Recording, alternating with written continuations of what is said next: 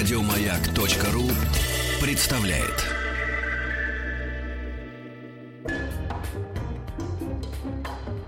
Дышите глубже.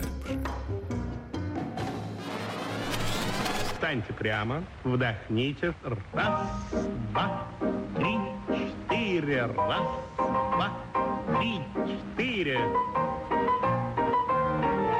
Заканчиваем. Здоровье. Да, вот э, пару слов э, в продолжении рубрики. э, Вы нам писали? Нет, нет, да, в рубрике вы нам писали, а скорее говорите правильно, говорим правильно. Вот Прислали сообщение. Уберите этого хама с эфира, пожалуйста, из-за него переключаюсь на другую станцию. Вредный напыщен пессимист. Значит, смотрите, уберите этого хама из эфира. Не с эфира, а из эфира, да, вот так вот. Мы, вы, хотя вот вы, Москва Московская область, там на- написано, что человек, вы же не с Москвы или вы с Москвы? Если вы с Москвы, тогда, конечно, с эфира. А если из Я- Москвы я и из Московской времени- области, тогда уберите этого хама из эфира. Это меня имеется в виду, брать надо. И, пожалуйста, точка, из-за него переключаюсь на другую станцию. Пожалуйста, запятая, из-за него переключаюсь на другую станцию. Вредный, напыщенный пессимист. Вот с этим, кстати говоря, не, не- не поспоришь. Давно меня так метко никто не называл. Я действительно вредный и напыщенный пессимист. Время от времени я даже встречала И это людей, написано без ошибок. а я равно пессимист. которые даже говорят «я с Питера». М. Понимаешь? Ты тут же Так что в- да. взглядом убивала? Разумеется. К слову И о некоторых взгляде. не только взглядом. Вот так вот я и подвел к нашей э, теперешней гости, как настоящий такой плохой ведущий, одно с другим связал, да, вот так вот. Да, у нас в гостях врач-офтальмолог, кандидат медицинских наук Белла Александровна Нисан. Здравствуйте, Белла Александровна. Добрый вечер. Поговорим о глазах сегодня. Вообще, надо сказать, что мы, конечно, очень мало о глазах знаем. Кроме того, что время от времени мы слышим, что... ну, Вот от Петра я, например, частенько слышу, что я глазливая, что взгляд у меня недобрый. А о том, как, собственно, этот орган действует, мы же практически ничего и не знаем. Как там что преломляется, какие там есть хрусталики. Может, вы нам приоткроете немножко завесу, и благодаря этому мы поймем, как с ними лучше взаимодействовать. Почему нам все видно? Вот так я скажу. Может быть, не всем хорошо, но все, фактически. Краткость сестра таланта. По поводу ваших глаз я могу сказать только одно, что они у вас очень красивые. Это первое. А второе, что касается глаза и почему мы все видим, мы видим не все, но видим много. И именно глаз позволяет нам с этим миром взаимодействовать, потому что, ну, представьте, если вдруг человек теряет какой-то из органов, и ему очень плохо, то, наверное, хуже всего именно в той ситуации, когда он теряет глаза. Вот, и про глаза можно рассказывать очень много и очень интересно. Вы меня спрашиваете, а я вам расскажу. Вы знаете, вот я вспомнил историю про Дельвига, который был э, другом Пушкина по исправительно-трудовому э, учреждению Царскосельский Царскосельский лицей. Э, История с ним была связана с тем, что он же сдал очки, у него было очень плохое зрение. А Очки тогда только-только появились, насколько я понимаю. И это было целое дело, надо было заказывать в Германии, там, тогда они там год или полтора они шли, как-то готовились. И с каждым под приближающимся, э, приближающимся днем он сказал, наконец-то у меня будут очки, наконец-то я буду видеть. И вот первая запись, когда он получил эти очки, это было такое разочарование, такая Ничего не горечь. нет, он все увидел. Он увидел, что девушки вовсе не так прекрасны, как ему казалось, что грязи вокруг гораздо больше, чем ему казалось, и так далее, и так далее. Поэтому вот э, вопрос, э, ну, это такое, скорее, философское отношение к делу, да? Что лучше, что-то видеть или чего-то не видеть, да? Если вы мне позволите, я добавлю к этому вопросу кое-что. Есть такое состояние зрения, которое называется пресбиопия. Это изменение функций зрения после 40 лет Э, когда человеку для того, чтобы близко что-то рассмотреть в деталях, необходима какая-то дополнительная оптическая помощь, то есть дополнительные очки. И э, когда-то я встречала такую точку зрения философскую, что, наверное, вот это самое пресбиопия или возрастное зрение — это подарок природы людям, чтобы они не видели, как меняется их внешность. В этом что-то есть, согласитесь. Да, да, да. да. Забавно. Как большие знания, Забавно. большие печали, так и большие зрения тоже. Да, но на самом деле, вы знаете, я пожелаю нам всем и всем, кого мы любим, очень хорошего зрения, потому что на самом деле хорошее зрение, я считаю, что это богатство очень большое, и люди моей профессии как раз и существуют на этой планете для того, чтобы все-таки у как можно большего числа людей было то самое очень хорошее зрение. Вы знаете, моя прабабушка считала, что э, это, я раньше относился к этому с юмором, а теперь я понимаю, что это на самом деле мудрость. Вот та самая народная мудрость, о которой говорят, и, и вот ее можно было пощупать. Она считала, что самые важные изобретения человечества — это холодильник и очки. Ну, Ваша Самые, бабушка. самые полезные, да, вот. И это Да, правда Она, так. наверное, права, конечно. Что касается очков, ну, смотрите, если мы сейчас затронули тему очки, я так понимаю, что она, наверное, интересна большинству радиослушателей. Вот я позволю себе включить такого, знаете, вот зануду доктора и э, попробовать напомнить, что на самом деле э, врач-офтальмолог это, конечно, тот специалист, которому в своей жизни в любом случае на каком-то этапе своей жизни, может быть, по всей жизни, если человек грамотный, обращается любой житель нашей планеты. И вот здесь я хотела бы обратить внимание на то, что очень часто от времени первого обращения ребенка к врачу зависит дальнейшая судьба его зрения. Я вам скажу очень интересную вещь. Э, ребенку вот в первый год настолько, первый год его жизни, настолько важно вот это наблюдение офтальмолога, потому что есть какие-то проблемы, которые можно исправить в возрасте от года до трех. А потом исправить их либо невозможно, либо очень сложно. И врачу надо, и врачу, и родителям, и ребенку надо прикладывать огромное количество усилий, чтобы это дело все изменить. Ну, это к вопросу до года жизни. А Вопрос а ведь... до года, а после года там свои отдельные истории. Мне и... кажется, самое страшное напряжение в школе начинается. Нет. Вот давайте мы сейчас разложим быстренько немножечко по возрасту. Я очень надеюсь, что это не будет скучно слушать.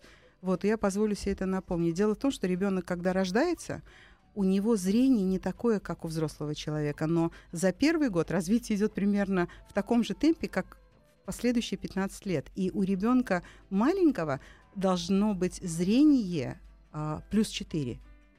Плюс 4, то есть какой-то недостаток оптической силы. Если этого нет, и говорят, ой, сейчас там хорошо, плюс 2 или по нулям, это значит, что очень плохо. Это значит, что в будущем у этого ребенка может быть э, миопия, близорукость вот э, когда понадобятся потом очки. Но самое неприятное не в этом, а самое неприятное в том, что невыявленная вовремя проблема, связанная с оптикой глаза, вот с той самой аномалией рефракции, как любят говорить специалисты, она может привести к неприятностям, которые называются косоглазие или амблиопия, то есть ленивый глаз. Ленивый глаз – это состояние, когда вроде бы органический глаз в порядке, но в силу каких-то причин, и чаще всего эта причина – не откоррегированный глаз, то есть глаз не научился хорошо видеть. И может быть и такое, что он смотрите, один не научился, а его смотрите, сосед научился. Вот возникает, вот, например, родился маленький ребенок. У него в силу каких-то причин, причин может быть несколько, если будет интересно, я позже об этом расскажу, развивается ситуация косоглазия. То есть глаз смотрит на предмет, на который он должен смотреть, не самой ос, не областью самого высокого зрения, а боковой областью. Там зрение ниже – что происходит? То есть фиксации вот на этой центральной точке нет. И глаз отходит еще дальше от своей правильной позиции. То есть острота зрения падает еще больше, и мотивация, скажем так, точка фиксации становится еще более слабой, и глаз уходит еще дальше. Включается порочный круг.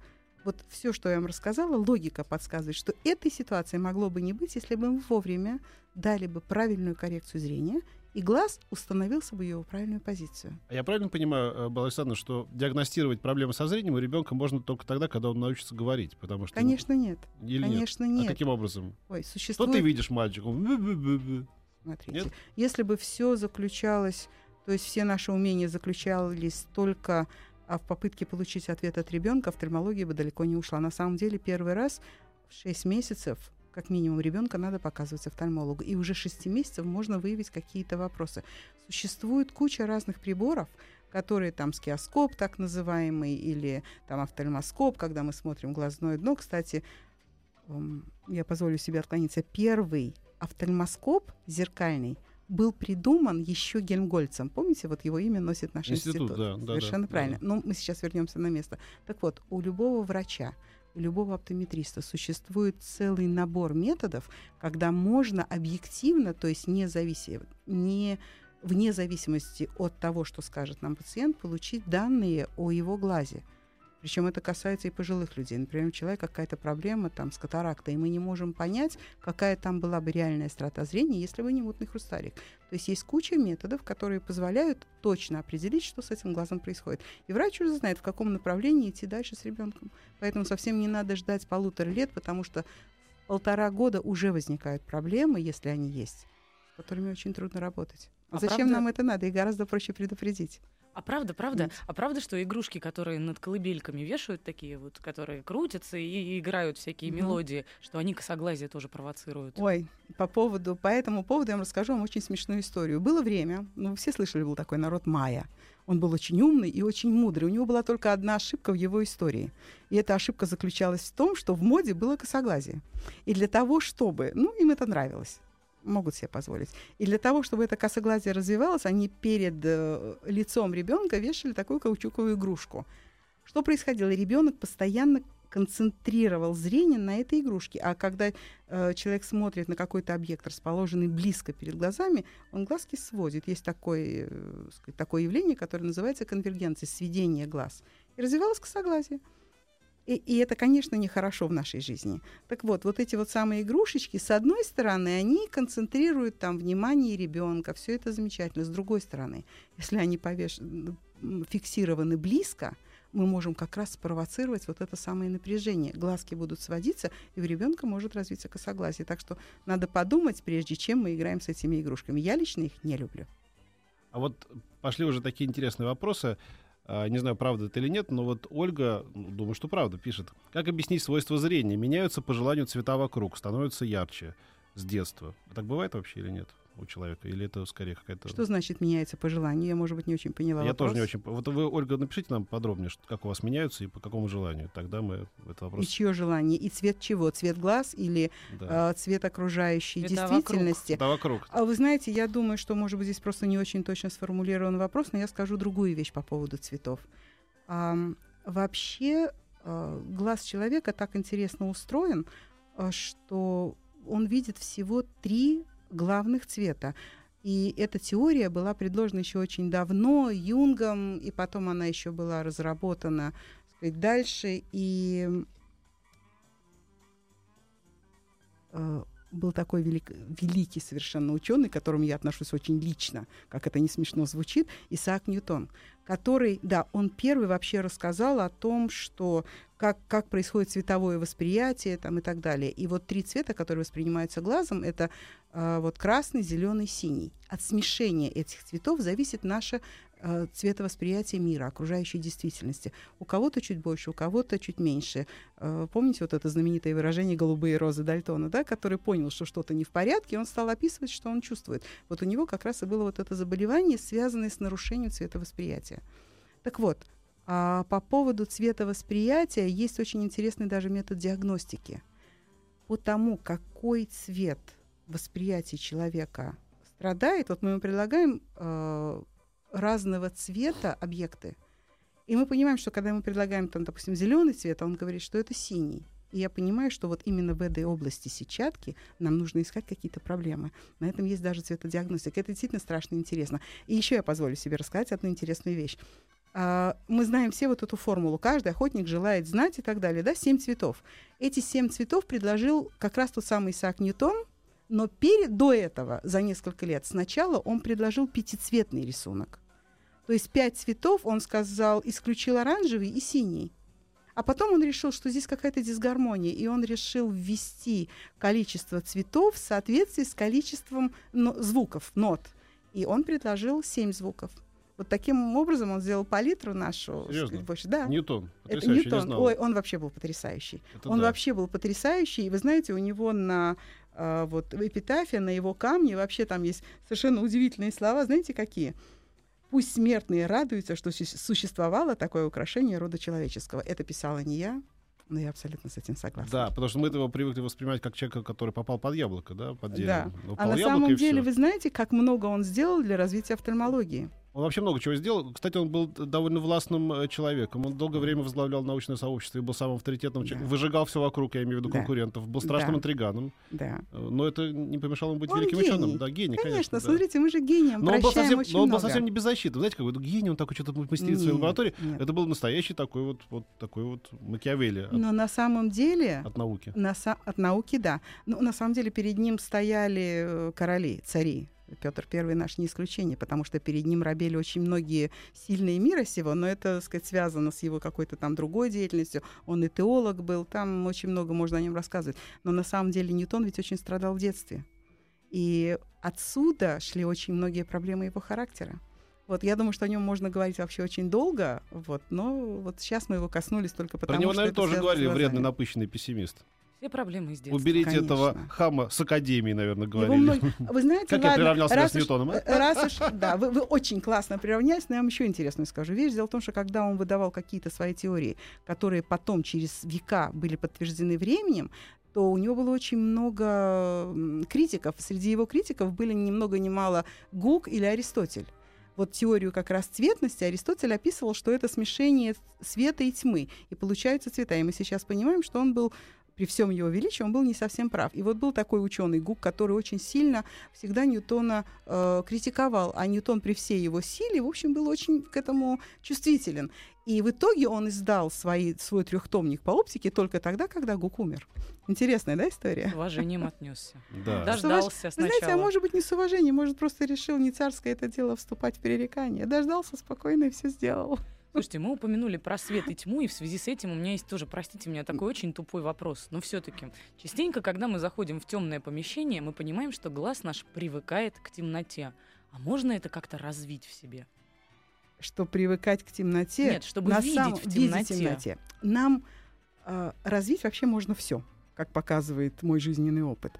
А что касается адаптации, человек действительно, когда входит в темное помещение, он сначала не видит, и ему нужно какое-то время, чтобы привыкнуть видеть все. Так вот, полная адаптация к темноте наступает через час и даже больше.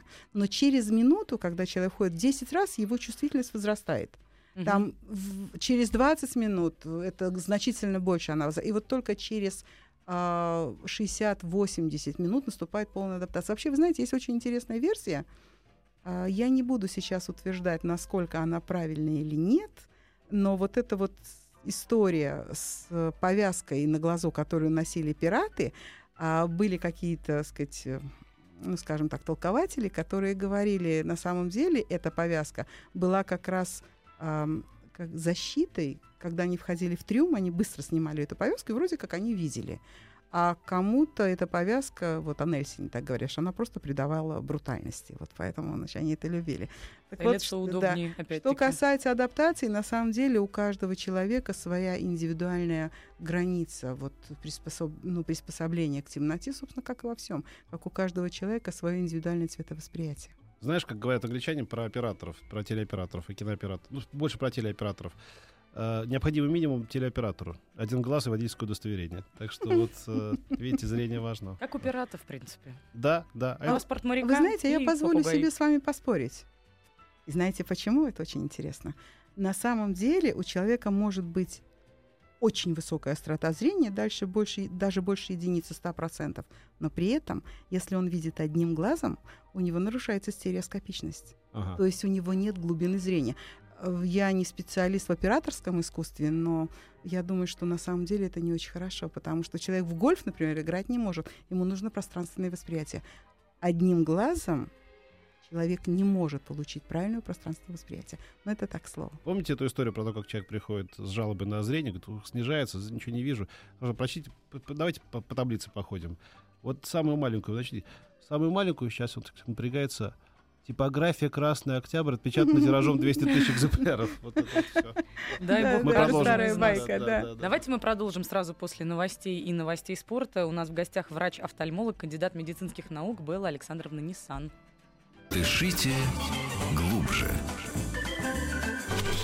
Встаньте прямо, вдохните. Раз, два, три, четыре. Раз, два, три, четыре. Заканчиваем. Здоровье. А вот у меня вопрос прежде к нашему звукорежиссеру любимому. Олечка, ну откуда у нас этот релакс какой-то? А где наши Фрэнк Синатра? Где наши Сегодня не Томы выдали. Джонсы? Не выдали сегодня. Не выдали, да? Ну ты займи очередь на завтра. Я просила, но не дали. Да, ну ты да, завтра тоже. Возьми побольше, ладно? Чтобы Хорошо. не испортились. Хорошо. Спасибо большое. Врач-офтальмолог, кандидат медицинских наук Белла Александровна Ниссан у нас в гостях. Мы продолжаем наш разговор о глазах. И огромное количество вопросов к нам уже нападало. Но я не могу не предвосхитить. Все-таки Подожди, но я не умею читать. Да, Давай я прочту за тебя. Как это? Очки я зачем надела? Умею все-таки. Да. Просто не могу не воспользоваться служебным положением и не Давай. задать вопрос про проклятые гаджеты. Ну и гаджеты. Которые, которые, да, которые наверняка я уверена, что действует плохо на все глаза на свете. Но уж если о каких глазах и беспокоиться, то, конечно, о детских. Дети ведь сейчас еще некоторые даже сидеть не умеют, а в айфонах уже копошатся. А что, взрослые не люди? У всех такая проблема. А что их жалеть взрослых? Они уже сами в своих бедах виноваты. Ага. А вот то, насколько действительно это опасно для детей, вот эти все светящиеся приборы, можно ли как-то вот сейчас говорить о том, как, какие последствия это может иметь? Конечно, можно. Более того, об этом не можно, а нужно говорить именно сейчас. А Для взрослых это, конечно, тоже не очень весело, но разница в том, что у детей при использовании этих всех гаджетов можно получить проблемы, которые потом могут изменить качество жизни и качество зрения. Вот в чем разница. И мы можем это предупредить. А у взрослых, ну, плохо-плохо. Там уже у него все-таки, все-таки глаз сформирован, и там э, решить проблемы легче, и потом он сам за себя отвечает. Еще раз возвращаюсь э, к детским гаджетам. На самом деле это вопрос очень непростой. А, С одной стороны, я мама, и у нас дома малыши, и я очень хорошо понимаю, что а, лишая ребят э, работы со всеми этими гаджетами, я вроде бы как-то ограничиваю их развитие. У нас дома очень много книжек, но при этом у меня даже самой иногда возникает какой-то комплекс вины. При всем при том, что я прекрасно знаю, насколько это вредно для глаз. И это вредно с нескольких позиций. А, Сухой глаз – это проблема, которую никто не отменял. Это первое. Второе. а, Все эти гаджеты влияют не только на глаз, развивая миопию или близорукость, то есть состояние, когда человек вдаль видит плохо, потому что ребенок постоянно смотрит перед собой, он постоянно фокусируется, и мы способствуем развитию близорукости у детей, а это очень нехорошо. А, то самое косоглазие, о котором мы говорили, и еще не только в этом проблема. Проблема страшная, которая может возникать, это влияние через глаза на мозг. Это как? Очень просто. Я не скажу ничего нового, если скажу, что глаз — это часть мозга. Мы все это очень хорошо знаем, да. И когда мы подвергаем нагрузке глаза, меняются картинки, какие-то вибрации и так далее, в мозгу световым восприятием, световым, вибрацией и так далее, может возникнуть состояние, когда у ребенка еще не очень сильная нервная система, приводящая даже к припадкам судорожным. Вы понимаете, что это уже не игрушки. Поэтому я очень плохо отношусь к тому, что ребенок должен работать с гаджетами как специалист. Кстати, я хотела обратить внимание а, и наших радиослушателей, и специалистов, кто за это отвечает, что очень неплохо было бы восстановить систему, которая в Советском Союзе работала великолепно. Система надзора, профилактики глазных болезней. Помните, были разного рода детские сады, сейчас ведь их нет. Это первое. И второе, на что я бы хотела обратить внимание. Вот детство, школьные годы, это как раз тот период, когда врачи-офтальмологи, оптометристы, это другая специальность, люди, которые отвечают за оптику глаза, и педагоги должны работать в абсолютном, в абсолютном сотрудничестве. С двух сторон нужно смотреть за зрением и за здоровьем детей. Это мое абсолютное убеждение как специалиста. Это что касается гаджетов. Я думаю, что я очень сильно напугала всех. Да, но вы знаете, вы не представляете, как просто бальзам на важно. душу, как мне приятно старику слушать вот от вас, Александровна, что подтверждается моя теория, почему среди молодежи так много тупых. Потому что гаджеты влияют, это научное доказательство теперь, уже мы знаем теперь, да, что научное доказательство, гаджеты влияют на, на мозги через глаза. А очки, которые вот бывают даже иногда без диоптрий, но якобы защищающие от излучения. Это вранье все? Да я знаю, что они у меня на носу сейчас, но все-таки. Вы знаете, они вам очень идут. Ну, кроме этого, еще какая-то Но польза это, есть это немало. Это немало. Ну, на самом деле, если сказать серьезно, там действительно по замыслу производителей есть такие, ну, скажем, поверхностные слои или напыление, это называется там по-разному, которые обладают отражающей способностью. Но проблема работы с очками вот в более старшем возрасте, в юном возрасте, как у вас, заключается не только в излучении.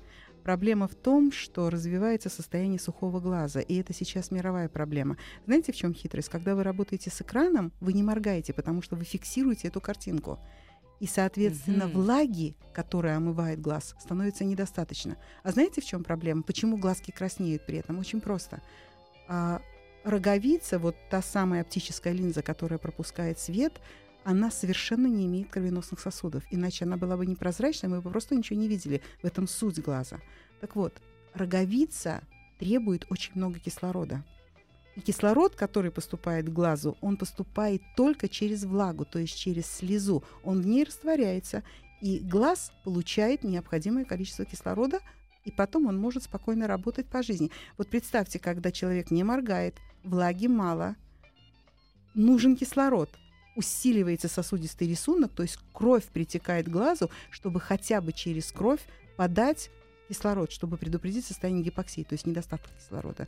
Понимаете, о чем идет речь? Поэтому синдром сухого глаза — это бич нашего времени. А насколько вредны все эти вот визины, шмизины, вот это все, все эти капли специальные? Позвольте мне сейчас не говорить о визине или еще о каком-то, сказать, каких-то особых каплях. Я скажу немножко по-другому. Существуют разные классы капель.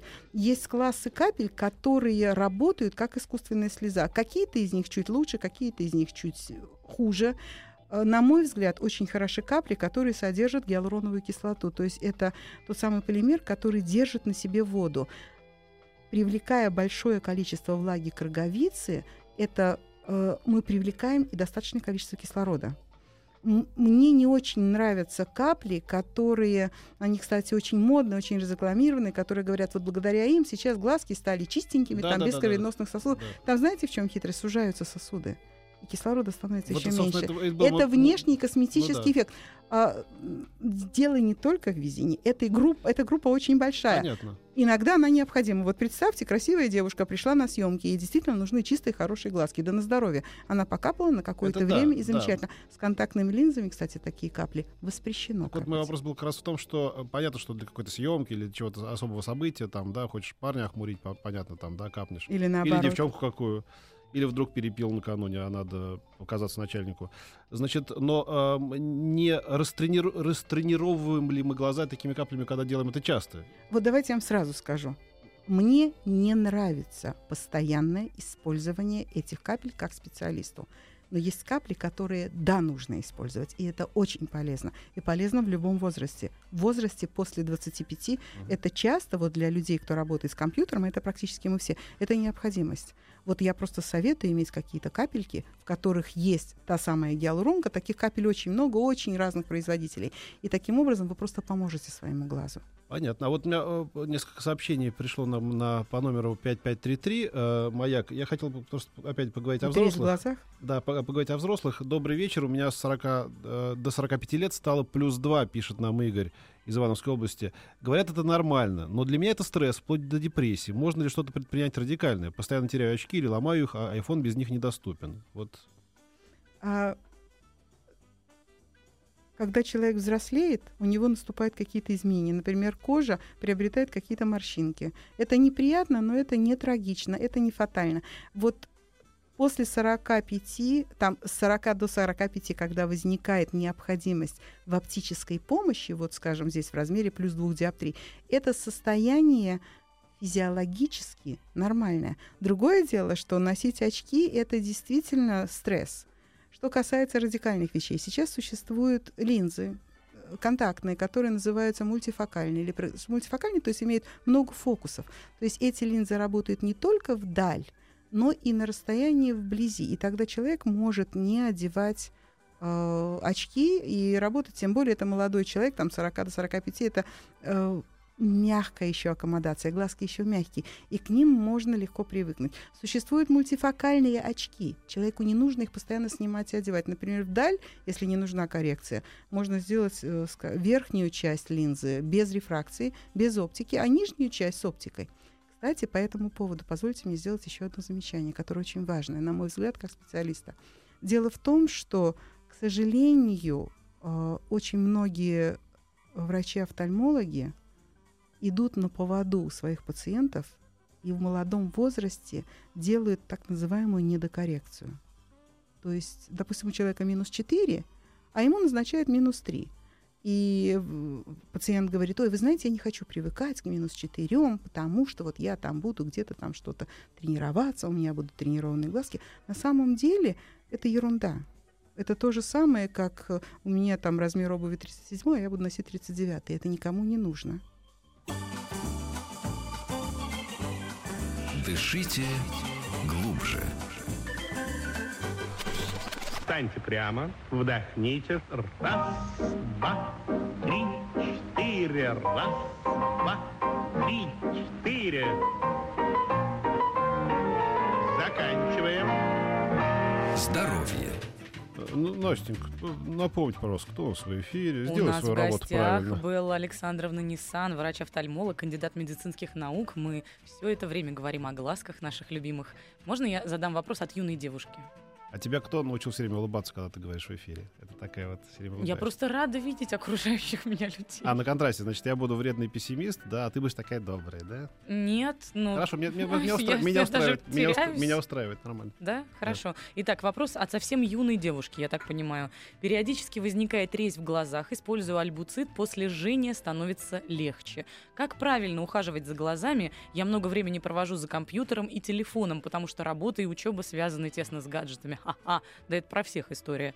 И подруги ее пугают, что если зрение упадет, то рожать она не сможет. Это, конечно, самое вообще потрясающее завершение. Да, Но, вы однако, мне- давайте ее Вы успокоим. мне позволите этот вопрос разбить на несколько, потому что на самом деле в одном длинном вопросе задано сразу несколько совершенно разных вопросов. И поэтому я себе позволю это дело все разбить на какие-то части. Периодически возникает резь в глазах. Резь в глазах может возникнуть по разным причинам. Это может быть тот самый сухой глаз, когда недостаточно влаги, или воспаление, конъюнктивит когда речь идет о резе в глазах, и сказать, дифференцировать это, отличить одно состояние от другого может только врач-офтальмолог. Если врач говорит, конечно, если врач говорит, у вас сухой глаз, то достаточно ввести слезу искусственную, и все будет в порядке. Если там действительно конъюнктивит, то тогда можно там, ну, альбуцит, может быть, это очень старый препарат такой, так сказать. Но сейчас есть гораздо более современные, хорошие препараты, и именно они придут нам на помощь. Это первое. А, постоянно, используя альбуцит постоянно, я так понимаю, это из вопроса, конечно, этого делать не нужно. Нужно все-таки понять, откуда это речь, и дальше с ней работать. Как правильно ухаживать за глазами? А, Если глазки Сначала, свет, сначала зовешь их в ресторан, потом, если все удалось, э, еще что-то происходит. Цветы дарить, дать надо, цветы дарить. вы понимаете, Они Петр, вы сглазить. перепутали два разных процесса: ухаживание за девушками и ухаживание за глазами. Так вот. Как ухаживать за девушками, вы нам расскажете, а как ухаживать за Да, глазами, я сейчас да. очень быстренько расскажу. Просто шутка рвалась наружу, поэтому я не Да. мог ее сдержать. себе, Вы знаете, она вырвалась. Да, да, Так вот, да. Что касается ухаживания за глазами, а, если глазки светлые, то прямая необходимость носить темные очки, причем с хорошей очень защитой от ультрафиолета. Для темных глаз это тоже важно, но светлые глазки защищены от ультрафиолета, поражающего ультрафиолета гораздо меньше. Это первое. Второе. А, При работе с гаджетами, если есть тем более резь, необходимо использовать вот эти капли. Третье. Уход за глазами – это а, назначение той самой правильной коррекции патологии зрения. Иногда проблема с оптикой, например, скрытый плюс, скрытая дальнозоркость, может привести тоже к этой резе глазам, а также к болям надбра- к боли в надбровных дугах. И человек даже не понимает, о чем идет речь. Это тоже ухаживание за глазами. И вообще, мне вот к стоматологу же ходят люди постоянно, и это, в общем, показатель культуры. Я считаю, что к офтальмологу надо ходить э, ну, примерно так же часто. Все-таки понимать, что происходит с глазками. Идем дальше.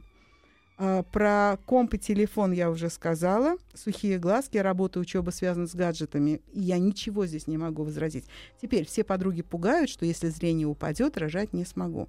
Эта проблема существует в том случае, когда уже есть какая-то болезнь, например, высокая очень близорукость, либо какие-то проблемы с сетчаткой.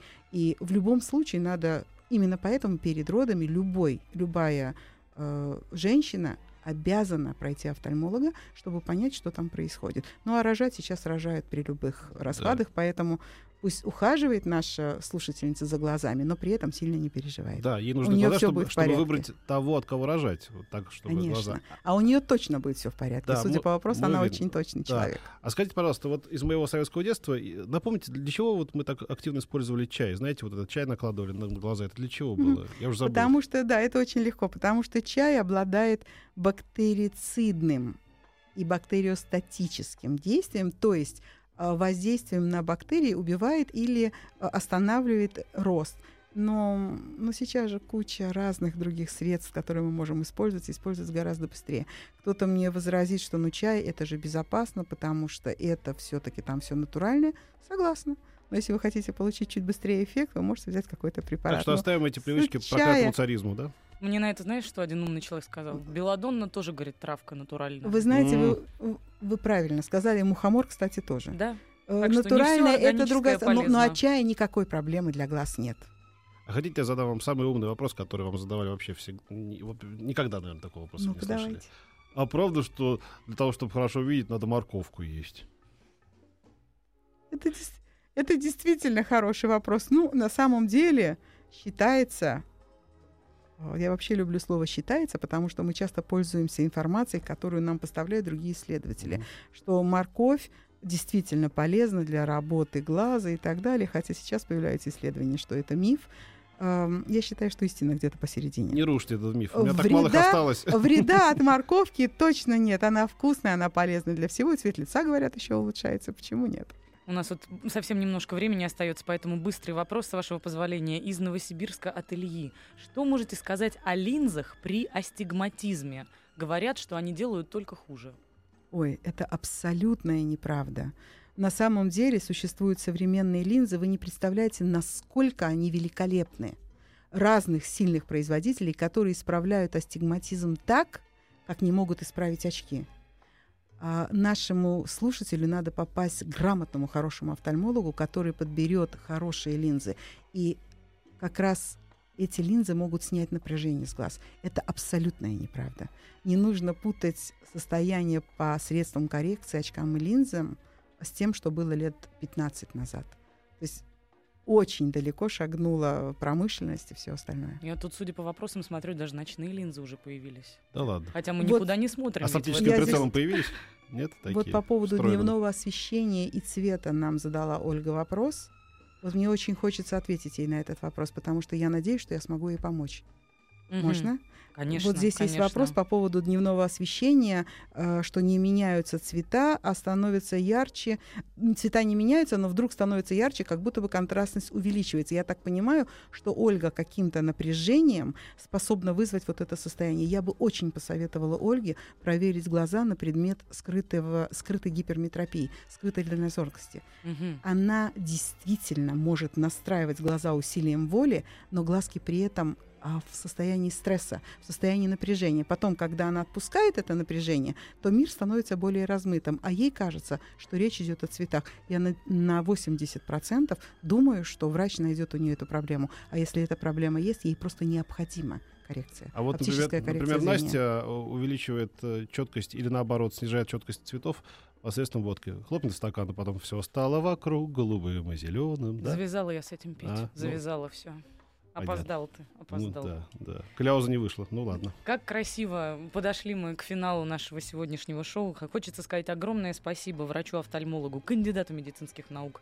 Были Александровне Нисан, на то, что потратили с нами, э, потратили на нас, вернее, Вообще, своей вообще, жизни. когда вокруг так все плохо, и все настолько не умеют ничего делать, что когда вот такой человек и такой специалист существует, я как-то еще верю в окружающий мир, действительность. Правда, серьезно говорю, это в конце эфира, а не в начале, как, как я должен был сделать, э, чтобы вам понравиться, да, например. А я говорю сейчас абсолютно искренне. Спасибо, мне это очень приятно услышать. Ребят, с вами очень приятно работать, и большое спасибо, что вы меня пригласили. Спасибо большое. Но мы уже прощаемся до завтра, Петь. Все. Без угроз только. Ну, ты прощаешься? Пока. Еще больше подкастов на радиомаяк.ру.